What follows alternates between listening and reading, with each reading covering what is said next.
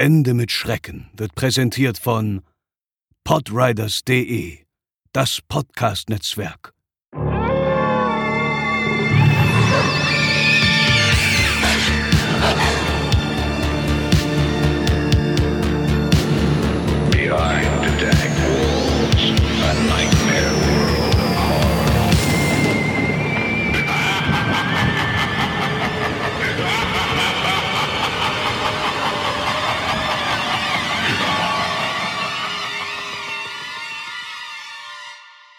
Hallo und herzlich willkommen zur 77. Folge Ende mit Schrecken, eurem Lieblingspodcast für alle Themen rund um Creepypastas und Urban Legends. Mein Name ist André und bei mir, wie immer, die liebe Franzi. Hallöchen, ihr Lieben. Heute haben wir ein besonderes Thema, mal ein etwas anderes Thema. Und deswegen ist auch kein Einspieler, weil uns schlichtweg nichts eingefallen ist, wie man diese Geschichte als Einspieler verpacken könnte. Und sie bietet auch jetzt nicht so viel an. Mm, Denn es geht quasi um eine klassische Verschwörungstheorie, eigentlich kann man fast sagen. Sie gilt aber als Urban Legend, aber eigentlich passt sie eher in die Richtung der Verschwörungen. Also ein bisschen was anderes heute. Und äh, bevor wir aber ins Thema einsteigen und Franzi euch gleich kurz mal umreißt, um was es denn heute geht, ein Hinweis, denn es ist endlich passiert. Wir haben es oft angeteasert, aber jetzt gibt es Merch. Unsere Klamotten sind da. Yay! Und eine Tasse. Ohne Tasse. Handdesignt von Franzi. Selbst gezeichnet, alles, alles entworfen, also huldigt ihr.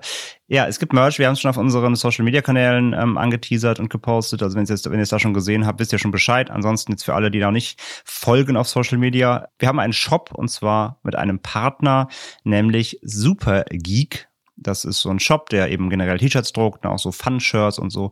Und die drucken und verschicken unsere Shirts, weil für uns ist es einfach deutlich einfacher, als äh, wenn wir das alles hier selber zu Hause bunkern und verschicken müssen. Da fehlt uns ein bisschen die Zeit für. Zudem müsst ihr dann auch nicht warten, denn die haben ein richtiges Logistiksystem. Ja, ihr bestellt und innerhalb von zwei Tagen ist das Ding bei euch. Und zwar findet ihr diesen Shop auf www.supergeek, also super und dann g e in einem Wort, supergeek.de slash Ende mit Schrecken, auch zusammengeschrieben. Link findet ihr auch in den Show Notes bei uns natürlich oder auf der Website unter podriders.de und so. Also überall, wo ihr uns äh, sehen könnt, da findet ihr diesen Link. Ansonsten, wie gesagt, schaut auf Social Media. Und ähm, ja, ihr bekommt dort äh, drei Designs, zwei von Franzi handdesignte Shirts, eins mit dem kleinen Slenderman, Ja. als Brusttaschendruck, der da so rausguckt mit seinen kleinen acht Seiten. Dann kriegt ihr ein Bloody Mary Shirt, was ich sehr, sehr cool finde. Mit Danke. einem zerbrochenen Spiegel und einem bösen Auge. Sie schaut euch direkt in die Seele.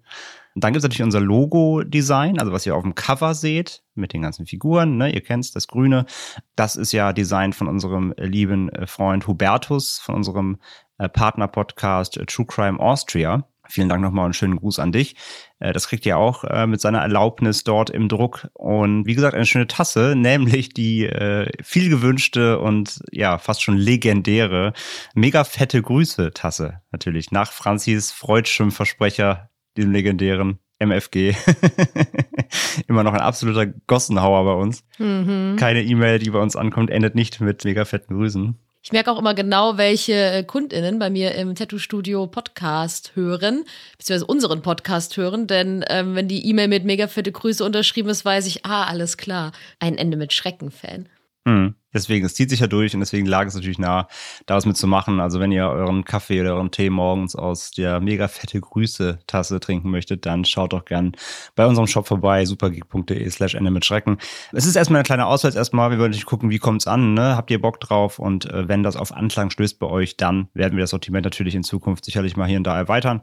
Ideen für äh, weitere Motive sind da, aber wie gesagt, jetzt erstmal klein gestartet. Wir müssen ja schauen, wie ihr denn Bock drauf habt. Ja, würde uns freuen, wenn ihr da reichlich zuschlagt. Wir hoffen, die Designs sagen euch zu. Und dann tragt gerne unser Merch. Wir freuen uns sehr. Und wenn ihr was kauft bei uns und das mit Stolz tragt, postet es gerne auf Social Media mit äh, dem äh, taggt uns da gerne bei Instagram oder so. Dann äh, sharen wir das natürlich auch gerne bei uns in den Stories, wenn ihr unsere Items euch besorgt. Würde uns sehr freuen. Das dazu, kurzer eigener Werbeblock. Also viel Spaß mit unserem Merchandise. Und jetzt steigen wir aber ein. Franzi, umrunde mal kurz. Um was geht's heute? Denn die, der, Vorschlag kam, wie so oft, von dir. Das stimmt. Und ich habe André bestimmt schon ein Jahr lang darum gebettelt, dass wir endlich mal dieses Thema machen, weil ich es ist nicht unbedingt gruselig, aber ich finde es einfach super, super interessant. Und zwar gehen wir heute in die Musikwelt. Und es geht um Avril Lavigne, denn da kursiert ja schon seit echt, echt langer Zeit einfach das Gerücht oder die Legende, dass sie irgendwann einfach durch eine Doppelgängerin ersetzt wurde. Also, dass die wahre Avril Lavigne, wie man sie kennt, dass es die gar nicht mehr gibt, sondern dass sie einfach ausgetauscht wurde. Hm, Oder sogar, also manchmal war Doppelgänger, manche sagen sogar geklont, ne? Liest man auch oft. Also ein Klon oder halt ein Doppelgänger, wie auch, wo auch immer er herkommt. Aber genau, das ist der Umriss, worum es heute geht. Und ja, ich steige erstmal ein. Sie ist natürlich ein Weltstar, hat Millionen Platten verkauft, aber es kann ja vielleicht sein, dass irgendjemand da draußen, ja, je nachdem auf welche Altersspanne ihr gerade da draußen seid, nicht wisst, wer Avril Lavigne ist, vielleicht nicht mit ihr aufgewachsen ähm, seid, wie ich zum Beispiel.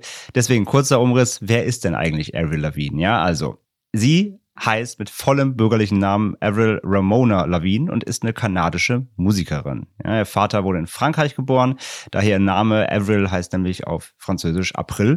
Sie wurde am 27. September 1984 geboren, ist also derzeit 37 Jahre alt und damit zwei Jahre älter als ich ich bin alt.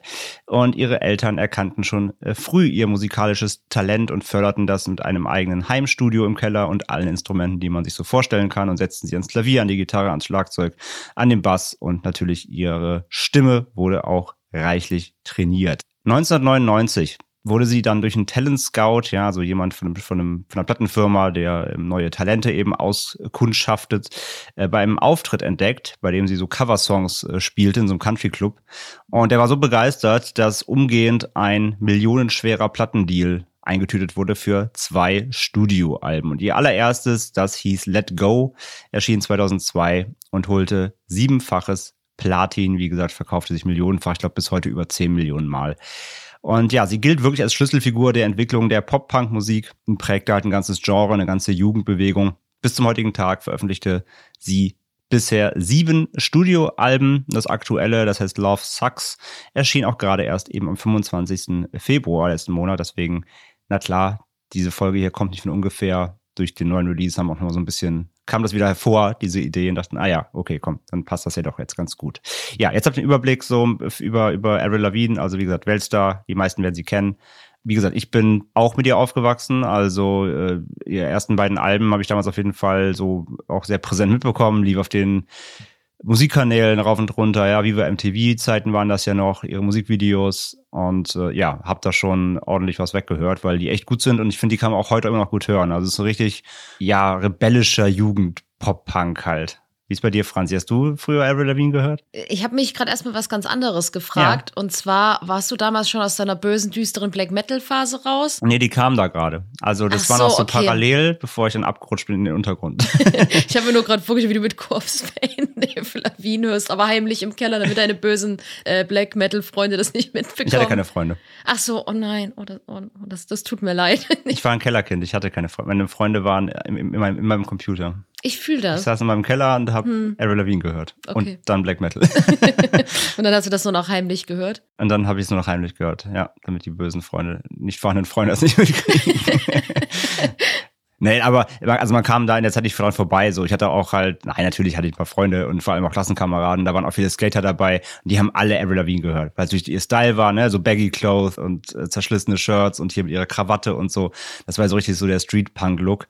Und da sind natürlich alle drauf abgefahren, die ganzen, die ganzen Skater-Boys, wie ihr Song ja auch besingt. Deswegen, also es war unheimlich präsent damals bei uns, ja. Ich bin ja ein paar Jährchen jünger als du. Naja, nur fünf. Also nicht, dass ihr denkt, wir haben ja eine Altersspanne von 15 Jahren. Ja, es klang jetzt ein bisschen, sondern ich bin ja fünf Jahre jünger. Also ich bin ja äh, ein 1990er Kind und war dann, als das Album rauskam, elf oder zwölf das erste. Deswegen, da habe ich es wahrscheinlich nicht, nicht so ganz präsent mitbekommen. Aber ich habe auch damals schon in ganz, ganz jungen Jahren, ich saß übrigens immer im Wohnzimmer und habe Anime geguckt und hatte auch Freunde.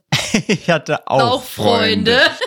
Aber ja, und wenn, wenn Anime vorbei war, dann habe ich natürlich auch immer so MTV Viva gehört und dann, ja, lief es ja auch da ganz, ganz viel. Und da habe ich es damals auch mitbekommen. Und ich glaube, das erste Lied, was ich so richtig von ihr rauf und runter gehört hatte, war Tatsache Skaterboy. Hm, ja, gut, das, Weil war, das ja, war ja auch das. Das, das war ihr großer Durchbruch, ja, ja. Also Complicated war ja auch groß, aber. Ich glaube, das war das erste, was auch so mit Musikvideo und sowas kam. Kann das kann sein? sein, ja. Würde ich sagen. Aber Skaterboy war auf jeden Fall, ja, das war ja ihr großer Durchbruch, ja.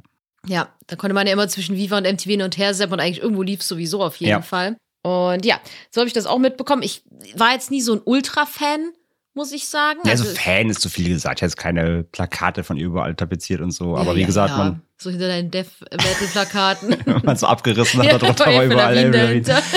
Aber wie gesagt, die ersten beiden Alben sind super, auch musikalisch einfach. Und wie gesagt, man kam halt vielleicht dran vorbei, weil es wirklich in dem Moment jeder gehört hat, weil es einfach ein Phänomen war. Ja. Ja, witzigerweise, ich habe dann ein paar Jahre, ich war dann auch in meiner bösen Metal-Phase. Also, naja, da habe ich gedacht, ich bin böse, aber war es eigentlich nicht. Da habe ich dann so Musik gar nicht mehr gehört. Was, was hat man denn nicht gehört? Das war ja peinlich. Mainstream-Mucke und so. Und das, Let das dann habe ich ganz lange gar nichts mehr von ihr mitbekommen. Und dann kam das Lied Hello Kitty. ja, okay, das war ja schon Aber das fand ich witzig. sehr weit später, ja. Und ich dachte mir nur, was zur Hölle ist denn da passiert? Also ich finde das Lied cool mittlerweile, aber als ich das das erste Mal gehört habe, dachte ich so, hä, das ist doch nicht Avril Lavigne, weil sie hat ja zwischendrin auch so einen krassen Stilbruch in ihrer Musik. Was noch interessant, wo wir dann, dann natürlich Das- äh, gleich drauf eingehen, noch, ja. genau. Und ähm, dann fand ich sie auch all.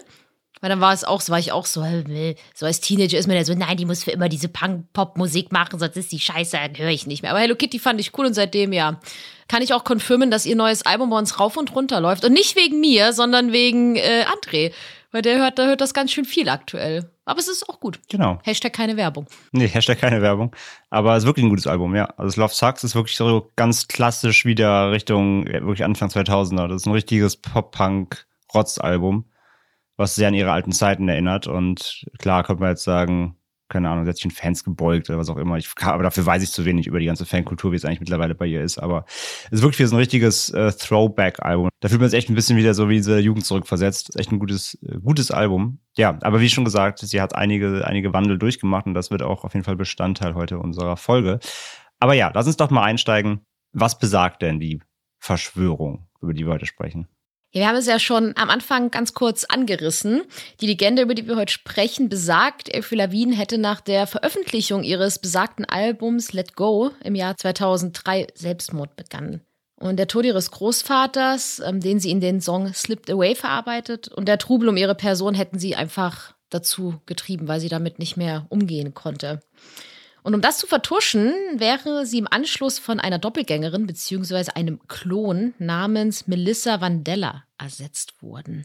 Und alle Alben seit 2003 wären seither von dieser besagten Melissa eingespielt worden und auch alle Auftritte und Interviews wären von dieser absolviert worden, um weiterhin die Marke Avril Lavigne weiterzuführen und daran einfach Geld zu verdienen. Genau. Das ist die, das ist der Case. Daran glauben immer noch bis heute viele Leute, die sagen, Avril Lavigne gibt's nicht mehr. Schon seit über, ja, fast 20 Jahren. Das wäre alles jetzt diese Melissa, die genauso aussieht wie sie. Wie gesagt, manche sagen, sie ist ein- eine Doppelgängerin, die einfach gefunden wurde, weil sie ihr sehr ähnlich sieht. Andere sagen, sie wäre geklont worden von der Musikfirma, von der Plattenfirma. das ist der Deal, ja. Die sagen, Avril Lavigne ist eigentlich längst tot. Und ja, der Ursprung dieser Legende, der führt zurück eigentlich auf das Jahr 2011.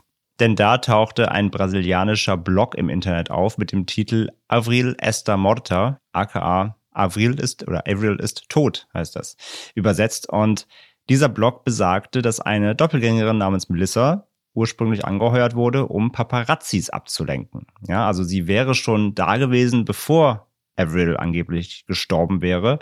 Und sie wollte, sollte quasi Avril schützen. Das heißt, wenn sie irgendwie ne, verfolgt wird durch Stalker, dann könnten sie immer diese Melissa vorschieben, damit wie bei Königen oder sowas, ne, wenn die auch irgendwelche äh, Doppelgänger haben, damit die vor Anschlägen sich schützen können oder vor, vor Attentaten oder sowas früher. So wäre es auch hier gewesen, dass diese Melissa eben einspringen kann, wenn Avril irgendwie zu viel im Rampenlicht steht, zu einen Druck kriegt oder irgendwer ihr was antun möchte quasi. Melissa hätte auch beigebracht bekommen, wie Avril zu singen und aufzutreten. Also sie hätte dann auch Musiktraining bekommen, Gesangstraining und so weiter, damit sie sie wirklich auch komplett theoretisch im Falle ersetzen könnte und auch im Krankheitsfall zum Beispiel einspringen könnte oder mit Konzerte nicht ausfallen. So sagte zumindest der Blog. Und als Avril dann angeblich Selbstmord beging, machten sie ja, Melissa kurzum zur komplett neuen Avril, weil sie ohnehin alles schon dann konnte, was die echte auch konnte, also durch das ganze Training. Die Verschwörungstheorie verbreitete sich dann auch wirklich wie ein Lauffeuer in Internetforen. Ja, es wurde so viel diskutiert, natürlich im Netz über diesen Blog und die Fanbase ging komplett steil drauf, Social Media, überall wurde es verbreitet und es bildeten sich die sogenannten Avril Rangers, die Beweise lieferten. Und diese Beweise, in Anführungszeichen, Feste Beweise. handfeste Beweise, äh, ja, die wollen wir uns jetzt mal anschauen im Detail, die so ein bisschen besprechen und aber auch gleich einordnen. Denn wir werden feststellen, dass die meisten von denen eigentlich mit etwas logischem oder ja, Menschenverstand einfach zu erklären sind, aber das ist ja sehr oft so bei Verschwörungstheorien. Aber ja, schauen wir uns doch mal an, was die Evil Rangers so in diesen Internetforen verbreitet haben, woran sie sich, woran sie festgemacht haben, dass dieser Blog auf jeden Fall die Wahrheit sagt. Ja, der erste Punkt dreht sich um das veränderte Songwriting. Denn die, nennen wir es mal Verschwörungsgläubigen, sehen dies als Beweis an, dass daher irgendwas nicht stimmen kann. Denn nach dem ersten Album hat sich der Musikstil stark gewandelt und die Tonalität der Alben und vor allem der Texte wurde einfach düsterer. Mhm. Man muss aber dabei direkt bedenken, dass Let Go ein Skate-Punk-Mash-up war, also ein klares Produkt der Post-Crunch-Musiklandschaft der frühen 2000er Jahre. Also das war damals einfach so der Musik. Da wollten Das- alle noch mal klingen wie Nirvana. Ja, genau, genau. Und sie veröffentlichte das Album im Alter von gerade mal 18 Jahren. Und ja, das ist einfach eine rebellische wilde Phase, wo man ja noch ein Teenager ist und so ein bisschen gegen alles ist, würde Genau. ich mal sagen.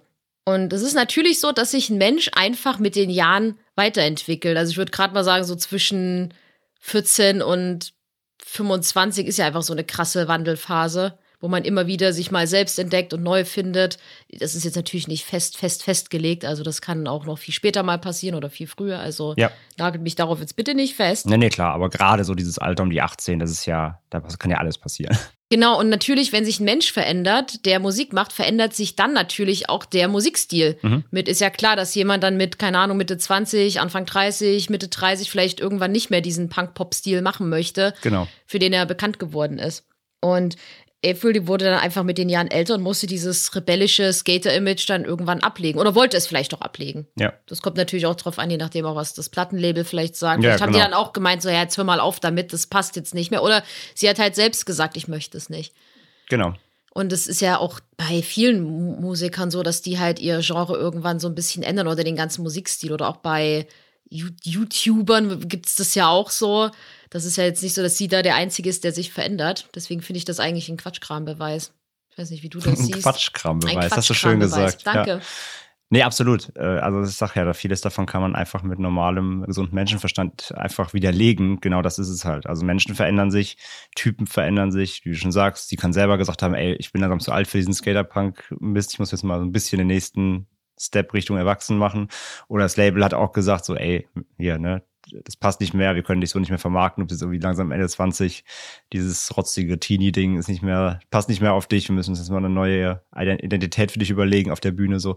Kann alles sein. Aber wie du schon sagst, das Wichtigste ist halt vor allem, Menschen verändern sich und natürlich auch bei Künstlern, die Kunst, die sie machen, in dem Fall Musik, sei es halt eben das Songwriting, die Texte, der Musikstil, das wächst halt mit.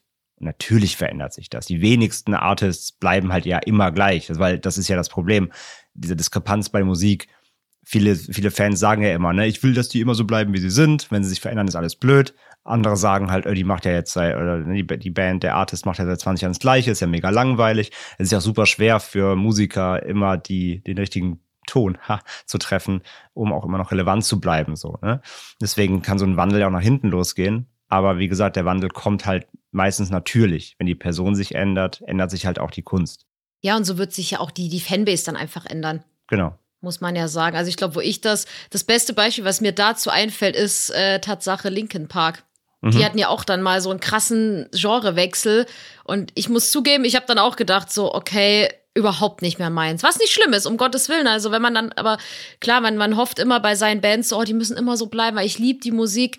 Und klar geht nicht jeder Fan dann mit. Viele Ja. sagen dann, okay, sorry, das ist einfach nicht mein, mein Geschmack mehr. Das ist auch in Ordnung, aber dafür werden dann neue Fans dazukommen. Ich habe damals auch super viel YouTube geschaut und dann einige YouTuber, natürlich sind die, die waren auch, als die angefangen haben, ich möchte jetzt auch keine Namen nennen, weil das ist peinlich, die waren halt, als die angefangen haben, so 16 bis 18 bis 19 und natürlich haben die damals viel Quatsch gemacht und irgendwann, man ist ja so mit denen, ich will jetzt nicht sagen mit denen groß geworden, Ja, mitgewachsen. Also. ja, so ein bisschen. Und natürlich machen die jetzt nicht mehr den, diesen super lustigen Quatsch, den sie jetzt vor, Zehn was Jahren weiß ich, ja, zehn Jahren gemacht haben, sondern haben sich auch verändert. Und dann sind auch viele Fans, die dann sagen, äh, Fans in Anführungsstrichlein, die sagen, oh, du machst das und das gar nicht mehr. Und früher warst du viel lustiger und lockerer. Und die sagen halt auch, ja, aber ich habe mich halt verändert als Person und kann das nicht. Dann ist man ja auch nicht mehr real und nicht, dann ver verkörpert man ja einfach nur noch eine Figur und nicht mehr sich selbst. So, und das ist immer schade, dass das viele nicht so ganz verstehen wollen. Ja. Genau. Genau.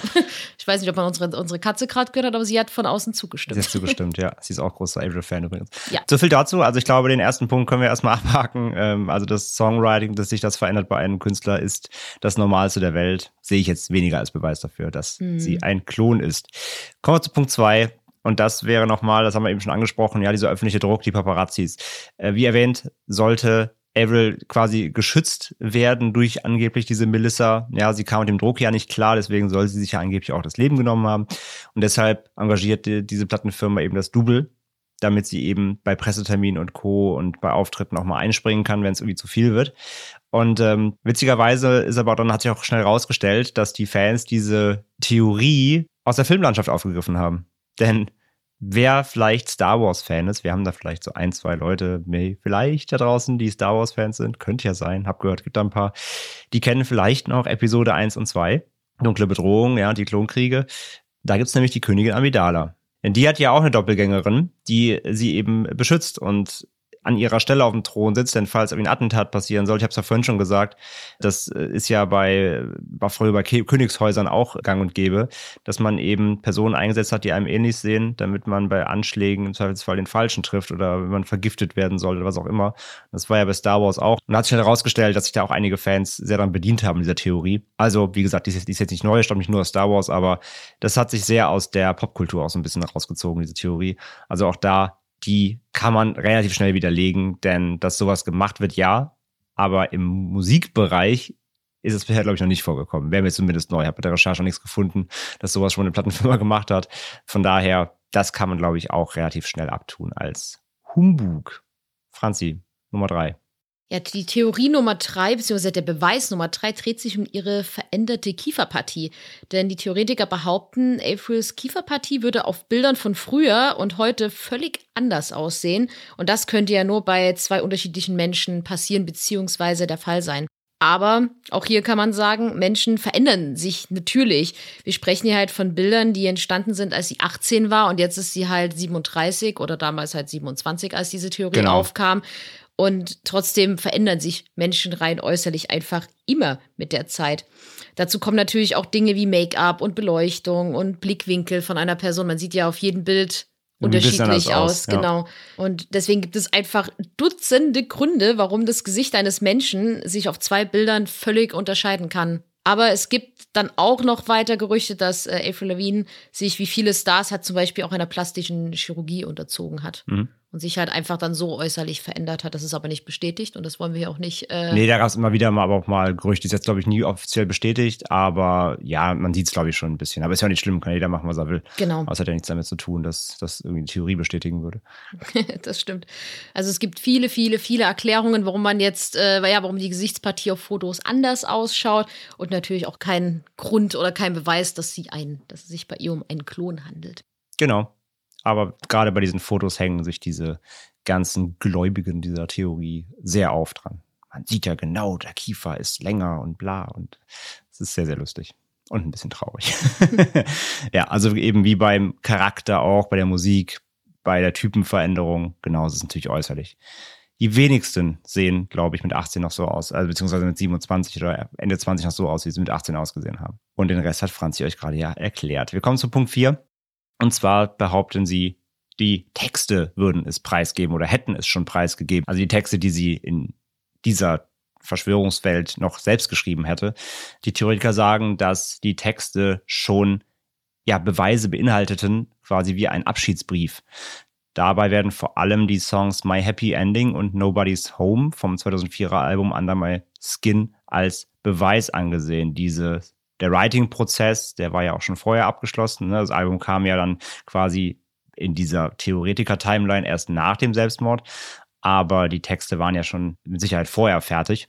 Und daher wird halt gesagt, dass diese Texte im Detail so eine Art Abschiedsbrief seien. Sie hätten da schon äh, Botschaften, würden Botschaften enthalten, die auf den ja, Selbstmord hindeuten würden. Und My Happy Ending handelt halt von einer Beziehung, die nicht so läuft, wie sie sollte.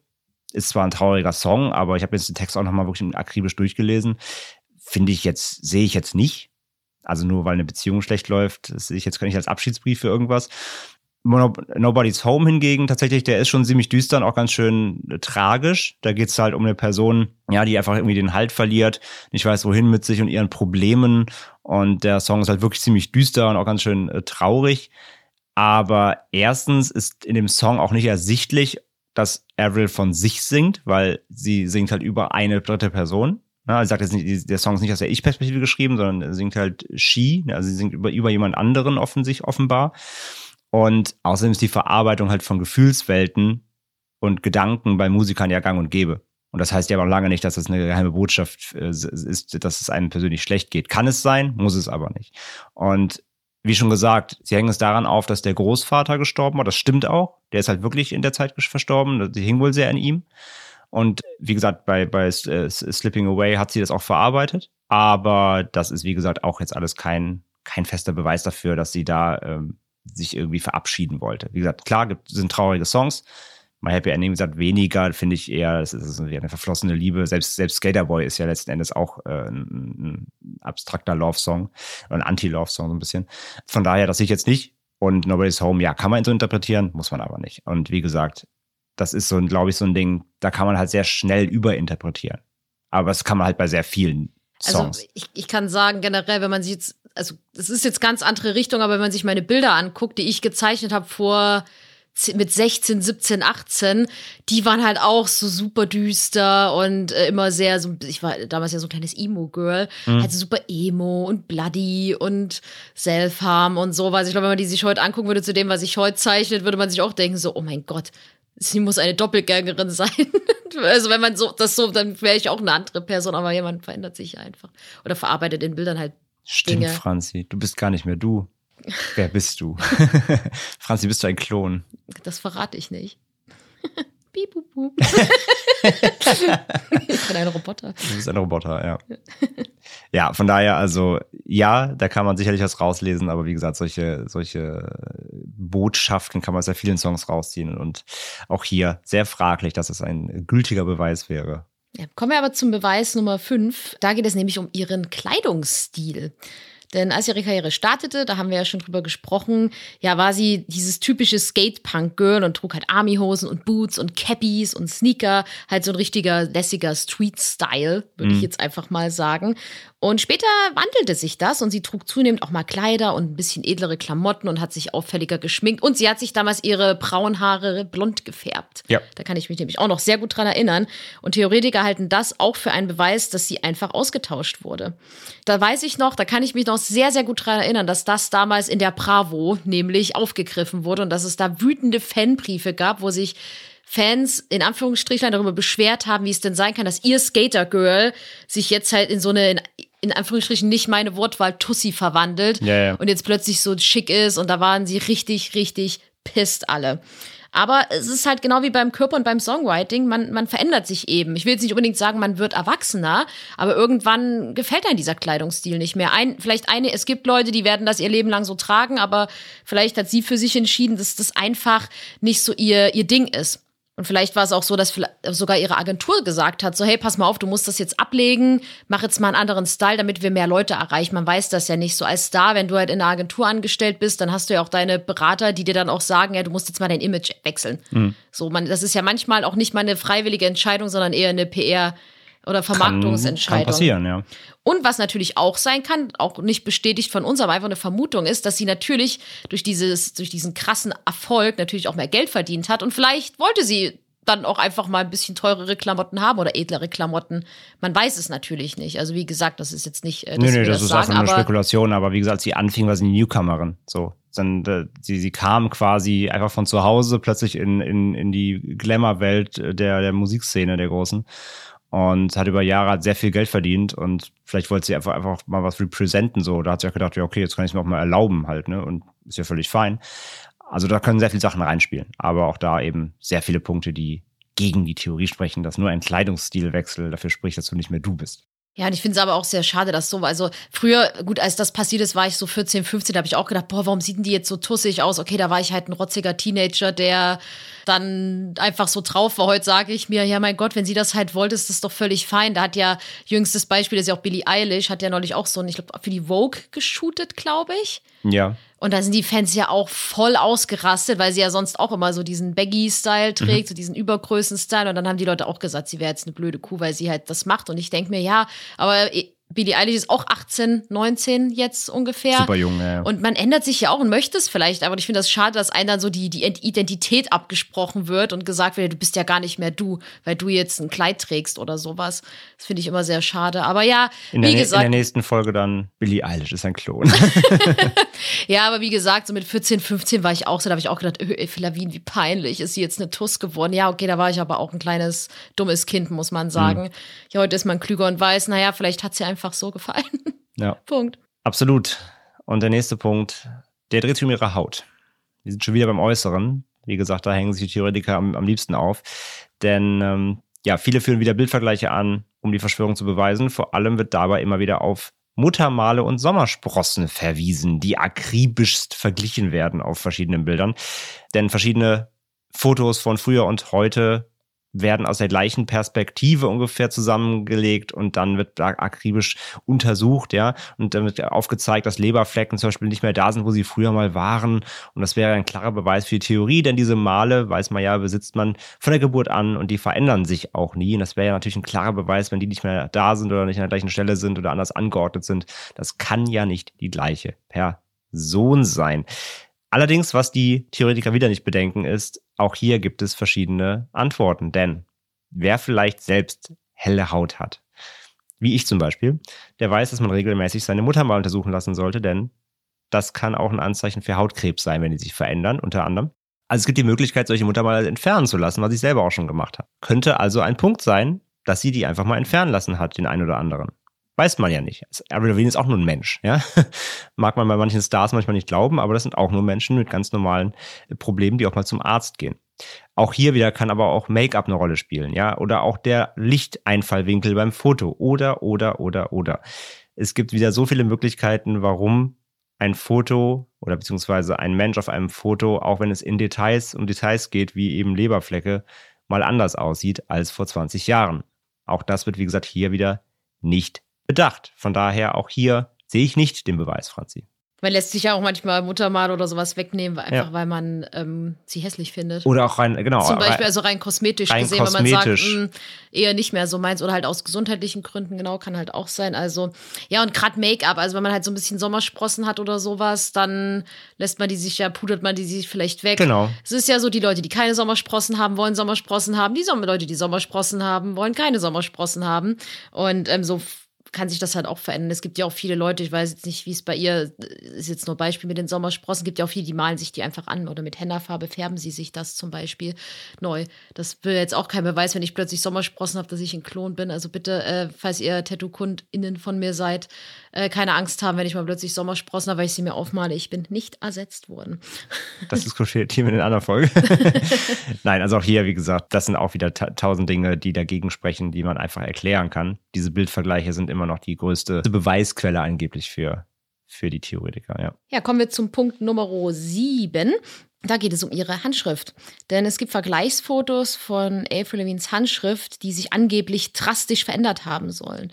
Und wir sind jetzt keine Profis, wir haben uns das mal angeschaut und können halt von unserer Sicht her sagen, von unserer Laiensicht, dass die Handschriften schon durchaus ähnlich ausschauen, mhm. zumal man ja auch selbst in unterschiedlichen La Lebenslagen oder Situationen anders schreibt. Also wenn ich zum Beispiel in Eile bin, viele kennen meine Handschrift nicht, aber meine normale Handschrift ist halt sehr piekordentlich, würde ich mal sagen. Ja, ich habe so eine sehr, eine sehr schöne Handschrift. Dankeschön. Ich habe eine sehr kursive Druckschrift. Ähm, kann ich ja mal in unserem Discord-Server posten, wenn Interesse ist. Und wenn ich aber in Eile bin, dann habe ich eine richtig schmierige Schreibschrift. Also dann, dann kritzel ich da auch nur so hin und so kann das bei ihr ja äh, auch der Fall sein. Und die Vergleichsfotos stammen übrigens von Songtexten, die sie auf Blätter geschrieben hat. Und ja, wer weiß, wann die entstanden sind. Manche waren vielleicht 12 Uhr mittags, wo sie Zeit hatte und vielleicht hatte sie bei dem anderen um 3 Uhr nachts zum Blitzeinfall und dachte ja. sich, oh mein Gott, das muss ich niederschreiben und dann weiter schlafen. Also es ist, es ist auch schon sehr den Hahn herbeigezogen.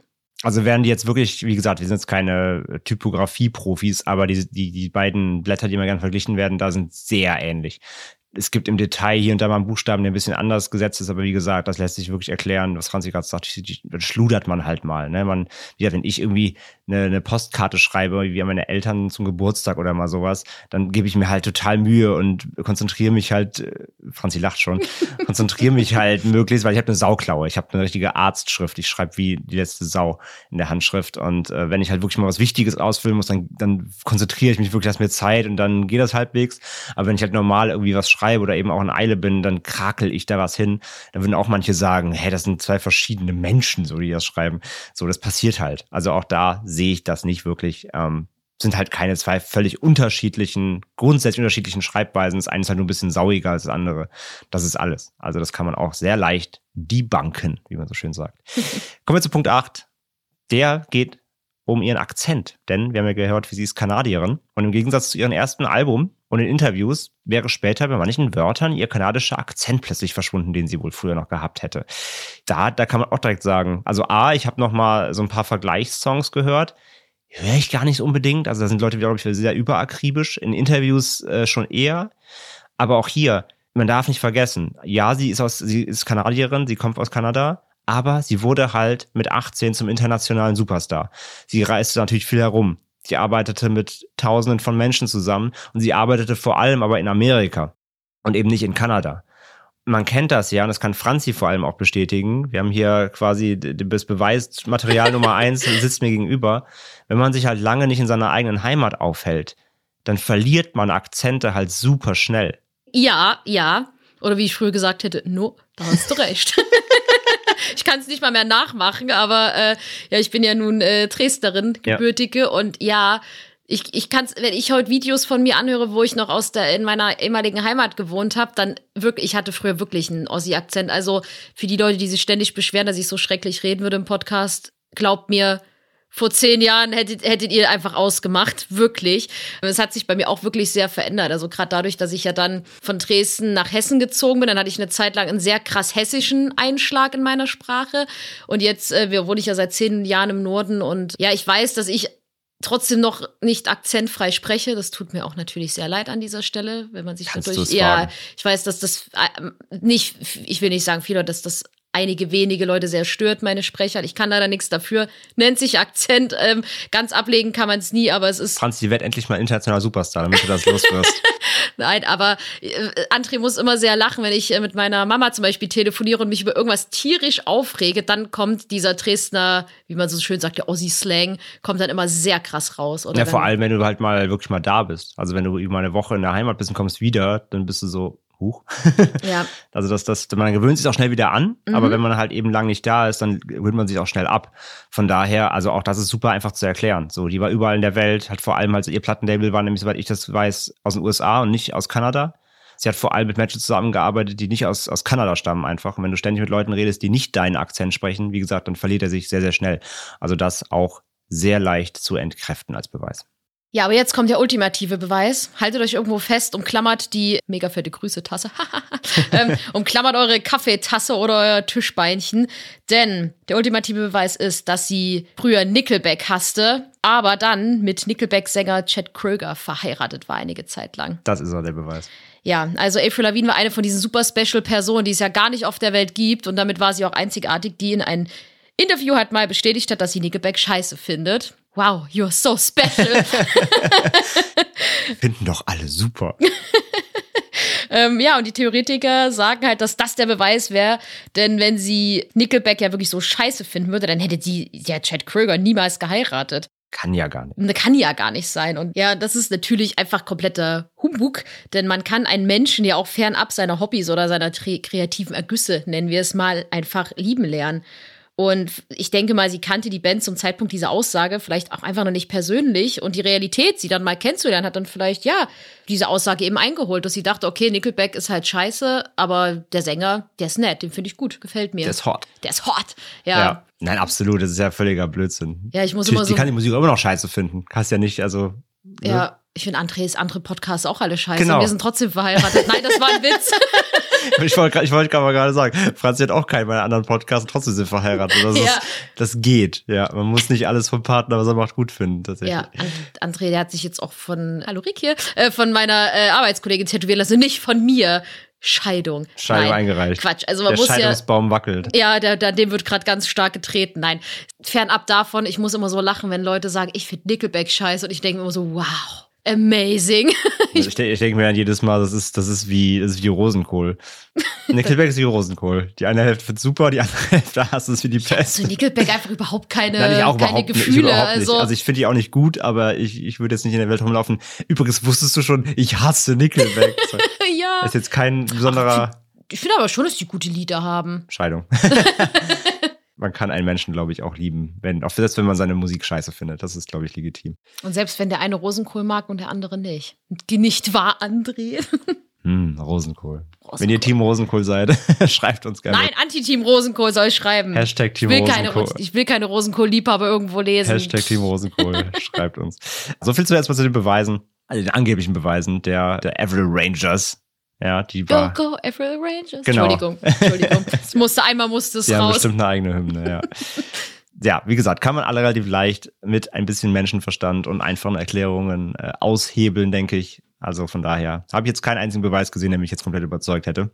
Aber das müssen sie auch gar nicht, denn jetzt kommen wir zum großen Plot-Twist der heutigen Folge. Denn es gibt bereits eine Auflösung dieses gesamten Konstrukts. Denn, wer hätte es gedacht, der Block Avril Esther Mortar ist ein Hoax. Düdüm. Tadam.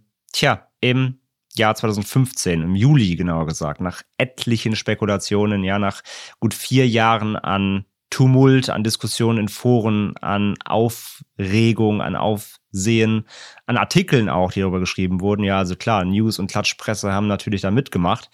Da hat dieser Blog einen Eintrag gepostet. Eine Stellungnahme, genauer gesagt. Und die lese ich euch jetzt mal vor, übersetzt vom Englischen ins Deutsche. Avril ist nicht tot. Mit dem Blog wollte ich zeigen, wie real Verschwörungstheorien erscheinen können. Viele Menschen glauben alles, was sie im Internet sehen. Aber ist das auch richtig? Es gibt viele Verschwörungstheorien über viele Dinge. Avril Lavigne ist nie gestorben und wurde durch kein Double ersetzt. Ich habe diese Theorie aufgestellt, um zu sehen, ob die Leute sie glauben würden. Und Tausende von Menschen haben sie für eine Tatsache gehalten. Ein wichtiger Punkt ist, dass ich diese Theorie ohne die Absicht zu lügen aufgestellt habe. Alles, was ich getan habe, ist Argumente anzubieten, über die jeder nach Informationen suchen und versuchen könnte, sie zu beweisen. Ich habe Informationen verwendet, um eine Theorie zu entwickeln, die in Wirklichkeit nicht wahr ist. Ich entschuldige mich bei den Leuten, die geglaubt haben, dass sie tot ist und die über diese Enthüllung enttäuscht sind. Aber dies war eine Übung, um zu lernen, skeptischer zu werden und nicht alles zu glauben, was man sieht. Es war nie meine Absicht, jemanden zu beleidigen. Ich wollte nur eine Theorie aufstellen und die Reaktion der Leute darauf testen. Wenn Sie glauben wollen, dass sie tot ist, ist das Ihre Entscheidung. Aber ich sage, dass es alles nur eine von mir aufgestellte Theorie ist. Das ist der Text, der gepostet wurde und ja, viele waren enttäuscht, weil sie natürlich vier Jahre ihres Lebens verschwendet haben, um in Internetforen darüber zu diskutieren. Aber andere natürlich auch erleichtert. Aber eine Menge Leute glauben auch bis heute noch, dass diese Theorie wahr ist und behaupten auch, diese Stellungnahme wäre ein Fake. Also die Stellungnahme wäre Teil der Verschwörung und das wäre natürlich nur etwas, äh, um das zu entkräften, aber um von der Wahrheit abzulenken, ja, wie es dann so ist. Also es gibt natürlich Leute, die sich so reingegraben haben. Wie gesagt, wenn man, glaube ich, vier Jahre äh, rumdiskutiert hat, dann möchte man nicht einfach jetzt glauben, ich wurde verarscht, sondern die halten auch bis heute noch daran fest. Und bestimmt hat sich der eine oder andere jetzt gefragt von euch, okay, Avril Lavigne muss das ja irgendwie mal bestimmt mitbekommen haben, was da so im Netz über sie kursiert und ob sie darauf äh, auch mal eine Reaktion gezeigt hat oder mal dazu Stellung genommen hat. Und das hat sie Tatsache. Und das ist auch noch gar nicht so, so, so lang her. Denn im Jahr 2018 reagierte sie erstmals öffentlich auf diese Verschwörungstheorie.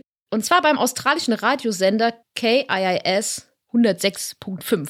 Das ist übrigens der Konkurrenzradiosender von meinem Radiosender Picton FM, möchte ich dazu sagen. Wir betteln uns immer so ein bisschen. Ja, Ich wollte Avril Lavigne eigentlich auch dazu befragen in meinem Radiosender. Also hat sie aber abgesagt. nee, sie hat mir abgesagt. Ja. Das war schade. ja, Ghost Town MC. Ja. ja, und sie wurde da dazu befragt und war super perplex und sagte, manche Leute glauben, dass ich nicht mein wahres Ich bin. Warum sollte man sowas denn überhaupt glauben? Und die Moderatoren sagten im Anschluss an die Show, während sie über das Thema sprachen, dass die Leitung seltsam geknackt hätte und Avril plötzlich ein bisschen roboterhaft klang.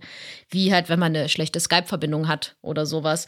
Und dass plötzlich Tastensounds zu hören waren. Und vor und nach der Frage über Melissa, in Anführung, also über die besagte Doppelgängerin, wäre das nicht vorgekommen.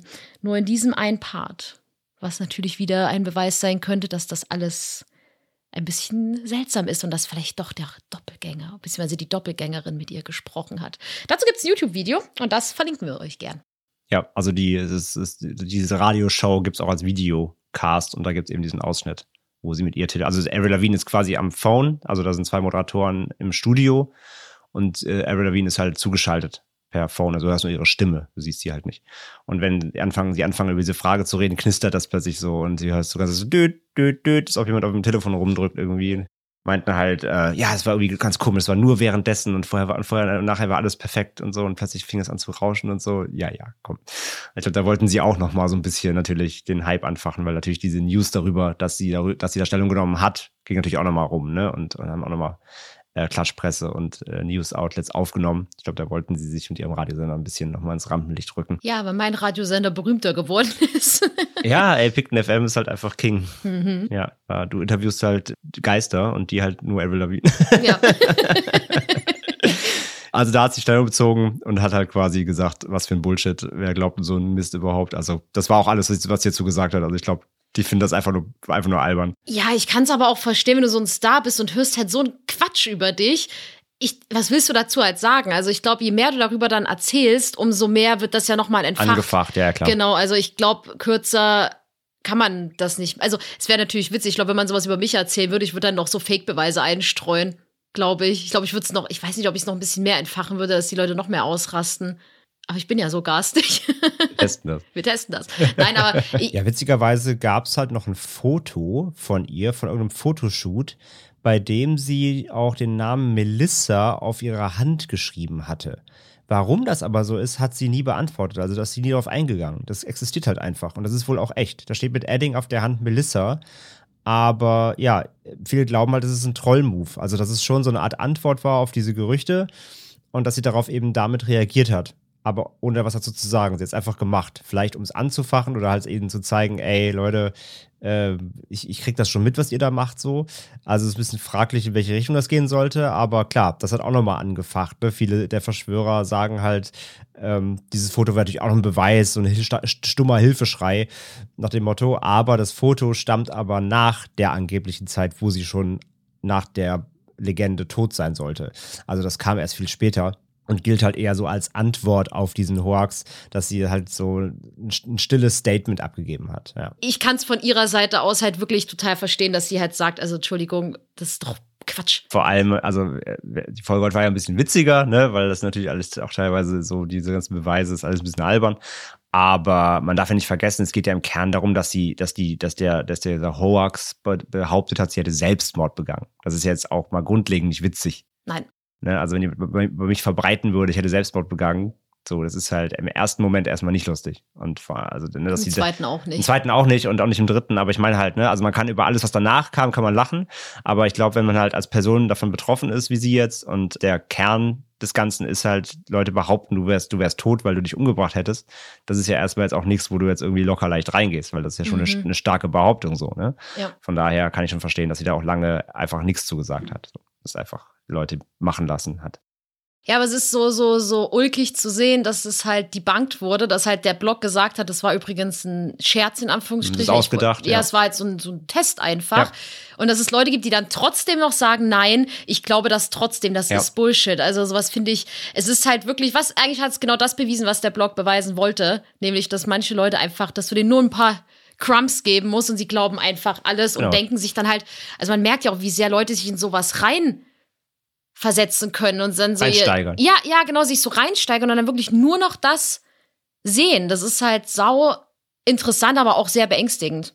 Total. Aber wie gesagt, so, so funktionieren ja alle Verschwörungstheorien. Also ja. die Leute über die, die, man sagt es schön im Englischen, man, die jumpen den Shark, ja, das ist also man, jumping the Shark, die überschreiten diese Linie, wo es noch den Weg zurück gibt, aber sobald sie drüber sind, dann ist vorbei. Ja, ne? die kriegst du auch nicht die mehr kriegst du wieder. nicht mehr zurück, genau. Also wenn die dann nach einem offiziellen Statement der, der Seite, wo sie zum ersten Mal gelesen haben, dann sagen, nee, diese, dieses Statement ist jetzt auch fake, weil ich will das halt auch weiter glauben. Wie gesagt, wenn du halt irgendwie zu den Leuten gehörst, die halt irgendwie vier Jahre im Internetforen Bilder getauscht haben, Muttermale auf Avril Lavins Arm eingekreist haben, äh, Songtexte verglichen hast mit Typografie vergleichen und diesen ganzen Kram halt komplett mitgemacht hast. Und dann irgendwie vier Jahre später sagt dir halt derjenige, der es ins Netz gestellt hat, hey, sorry, war ein Gag. Dann, dann, ich glaube, dann bist du auch einfach so gekränkt, dass du dich so da, also ich glaube, du bist dann, also dann fühlst du dich auch verarscht natürlich, weil der es geschafft hat, dich an der Nase rumzuführen. Ich glaube, dann gibt's halt bei vielen Personen gibt's so einen Schalter im Kopf, der dann sagt, so, nee, ich, ich, ich glaube, ich will jetzt nicht glauben, dass ich vier Jahre lang verarscht wurde. Mhm. Nee, ich will daran weiter glauben. Und dann ist zu spät. Dann kriegst du dich auch nicht mehr, dann, dann, dann kriegst du es auch nicht mehr aus denen raus. Ja, das ist ja einfach bei vielen verschwörungsideologischen Sachen einfach der Fall. Mhm. So, du kannst da Beweise liefern, die du möchtest. Du kannst da mit Wissenschaft kommen, mit allen. Du hast keine Chance. Und ich kann es, äh, kurzer Auszug aus meinem privaten Leben, ich kann es aus meinem Privatleben leider, leider bestätigen, da ich in meinem näheren Umfeld genauso etwas durchmache. Und ich kann sagen, es ist nicht schön und man hat keine Chance. Mehr möchte ich dazu gar nicht sagen. Ja, es ist wirklich ein ganz schwieriges Thema und wie gesagt, hier ist es halt so, sie ist halt ein Weltstar. Als Weltstar hast du quasi jeden Tag wahrscheinlich jemanden, der irgendwas im Internet über dich schreibt. Da muss man dann eh durch und drüber stehen. Aber für sie war es am Ende des Tages nur Promo. Also es gab ja tausende Artikel eben darüber bei der Recherche. So viele Musikmagazine natürlich, aber auch eben wieder so Klatschpresse, die darüber halt geschrieben haben, die selber dann auch angefangen haben, ne, wir gucken uns das jetzt mal an und gehen mal die Beweise durch und so, so wie wir so ein bisschen heute. Da gab es halt Dutzende, Tausende Artikel drüber. Das heißt, für sie war es ja auch quasi jahrelang auch so ein bisschen PR natürlich. Ja, absolut. Und es zeigt aber auch einfach, was man für eine, was es so bedeutet, im öffentlichen Leben zu stehen. Mhm. Auch so ein bisschen. Also, dass Klar. du ja solche Sachen einfach auch in einer gewissen Weise ertragen musst. Ja. Oder du gehst halt drauf ein, dass du dann wirklich abwägen musst, was ist jetzt meine bessere Wahl dadurch. Also man sieht es ja nicht nur in Avril Lavigne, sondern halt, was ich auch von meine mit Billie Eilish so.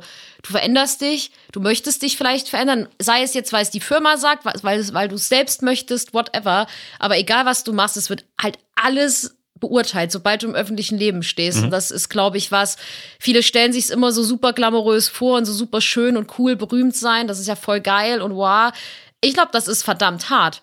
Ist anstrengend, Also ja. ich denke mir halt, wenn halt jeder deiner Schritte überwacht wird und alles, was du tust, wird halt kritisiert, keine Ahnung, dann bist du für Umweltschutz und dann, oh mein Gott, dann holst du dir einen Toast, was in ein bisschen Plastik eingewickelt ist und dann bist du plötzlich der Umweltsünder. Äh, dann sitzt dann Herbert zu Hause vor seiner Couch mit seinen 75 Chipstüten und seinen Sixer-Pack PET-Cola und sagt, "Äh, ist ja gar nicht Umweltsünderin, da mache ich jetzt erst meinen Instagram-Post drüber und bei Twitter. So, ähm, Entschuldigung. Aber ist ja so, also die Leute zeigen ja dann sehr schnell ein und gerade auch wenn du Leute hast, die dich nicht mögen, die finden ja immer einen Grund, um irgendwas an dem Verhalten zu finden, Klar. was nicht richtig ist. Mhm. So. Und ähm, ich habe damals bei Avril Lavigne, das war, glaube ich, das erste Mal, dass ich so einen richtigen Shitstorm, sowas gab so in der Art gab es das ja damals noch nicht, da gab es ja noch kein Internet, wo wir jünger waren, oder noch war es in seinen Kinderschuhen. Aber das weiß ich noch, dass viele echt Avril Lavigne richtig Bitte. Da, da hänge ich schon bei ICQ und Uiuiui. in Chatrooms. Okay. Ja. Nein, aber dass viele dann sie so fertig gemacht haben, weil sie ihren Kleidungsstil so verändert und gemeint hat, "Ey, ist voll die Toss geworden. Ich glaube, dann haben sich viele, die so auch dieses Skatepunk-Ding so mochten, glaube ich, gekränkt gefühlt. Kann ich mir vorstellen, weil viele sich vielleicht auch mit ihr identifiziert haben und dann plötzlich war sie nicht mehr das, was sie in ihr gesehen haben. Und dann waren sie wütend und haben gesagt, nee, die, da mache ich jetzt Shitposting. Wahrscheinlich. So, also früher hat man übrigens nicht bei Twitter gepostet, da hat man Poster angemalt aus der Bravo mit Edding, hat da böse Zähne dran gemalt und äh, schlechte Tattoos und hat das an die Zeitung geschickt und gesagt, guckt mal, das ist meine Rache. So war das früher, ja. Wilde Zeiten. ich habe sowas übrigens wirklich nie gemacht. Also wirklich nicht. Wirklich nicht. Wirklich Aber so war das früher. Wirklich. Wirklich, nein, wirklich, wirklich. Also ohne Mist, ich würde es zugeben, ich habe sowas nie gemacht. Okay. Du hast alles nur in dein, in dein Skizzenbuch geschrieben, gezeichnet. Maybe. ja, ja, ja. Dein Hassblock, dein persönlicher. ja, so ist es. Und ich denke, wir kommen damit auch zum Ende für heute. Also war mal ein bisschen was anderes heute, nichts Gruseliges, aber wir fanden die, diese, diesen Aufhänger einfach doch natürlich spannend. Jetzt gerade, wo es wieder in, äh, ja, in, in unsere Köpfe gerückt ist, jetzt mit dem neuen Album-Release, hat's mal gepasst, gut, finde ich auch. Weil es, wie gesagt, bis heute immer noch Leute gibt, auf Twitter auch und so, ich habe immer noch Quellen gefunden, die bis heute immer noch daran festhalten und das immer wieder ausgraben. Aber ja, wir haben euch jetzt erzählt, was die ganze Story ist. Also es war ein Fake, so ein Hoax, aber manchen reicht das halt nicht. Die wollen dann weitermachen. Und von daher haben wir einmal darüber gesprochen, die große Verschwörung um Avril Lavigne. Glaubt, was ihr möchtet. wir haben euch die Fakten genannt. Der Rest liegt bei euch. Von daher, ja, wir danken wie immer fürs Zuhören. Wir hoffen, euch hat das Thema gefallen, auch wenn es mal ein bisschen was anderes war. Checkt unseren Merch Store ab. Das würde uns äh, sehr freuen, wenn ihr Franzis handgezeichnete Dinge auf euren Leibern tragt. www.supergeek.de slash mit Schrecken guckt, wie gesagt, in die Show Notes. Und ansonsten folgt uns bei Social Media, kommt bei uns auf den Discord-Server, chattet mit uns, interagiert mit uns. Und dann hören wir uns in der nächsten Folge wieder, Nummer 78. Wir gehen sowas von steil auf die 100 zu. Das ist ja Wahnsinn. Amazing. Amazing. Mit einer neuen spannenden Folge. Und natürlich auch äh, checkt unseren Steady-Kanal, wenn ihr uns ein bisschen unterstützen möchtet, haben wir euch ja vorgestellt. Findet ihr auch in den äh, Show Notes und da geht es auch bald los mit ein paar neuen Formaten. Äh, das wird auch ganz, ganz spannend. Und bis dahin sagen wir, wie immer, lieber ein Ende mit Schrecken als Schrecken ohne Ende. Und bis zur nächsten Folge. Tschüss. Macht's gut.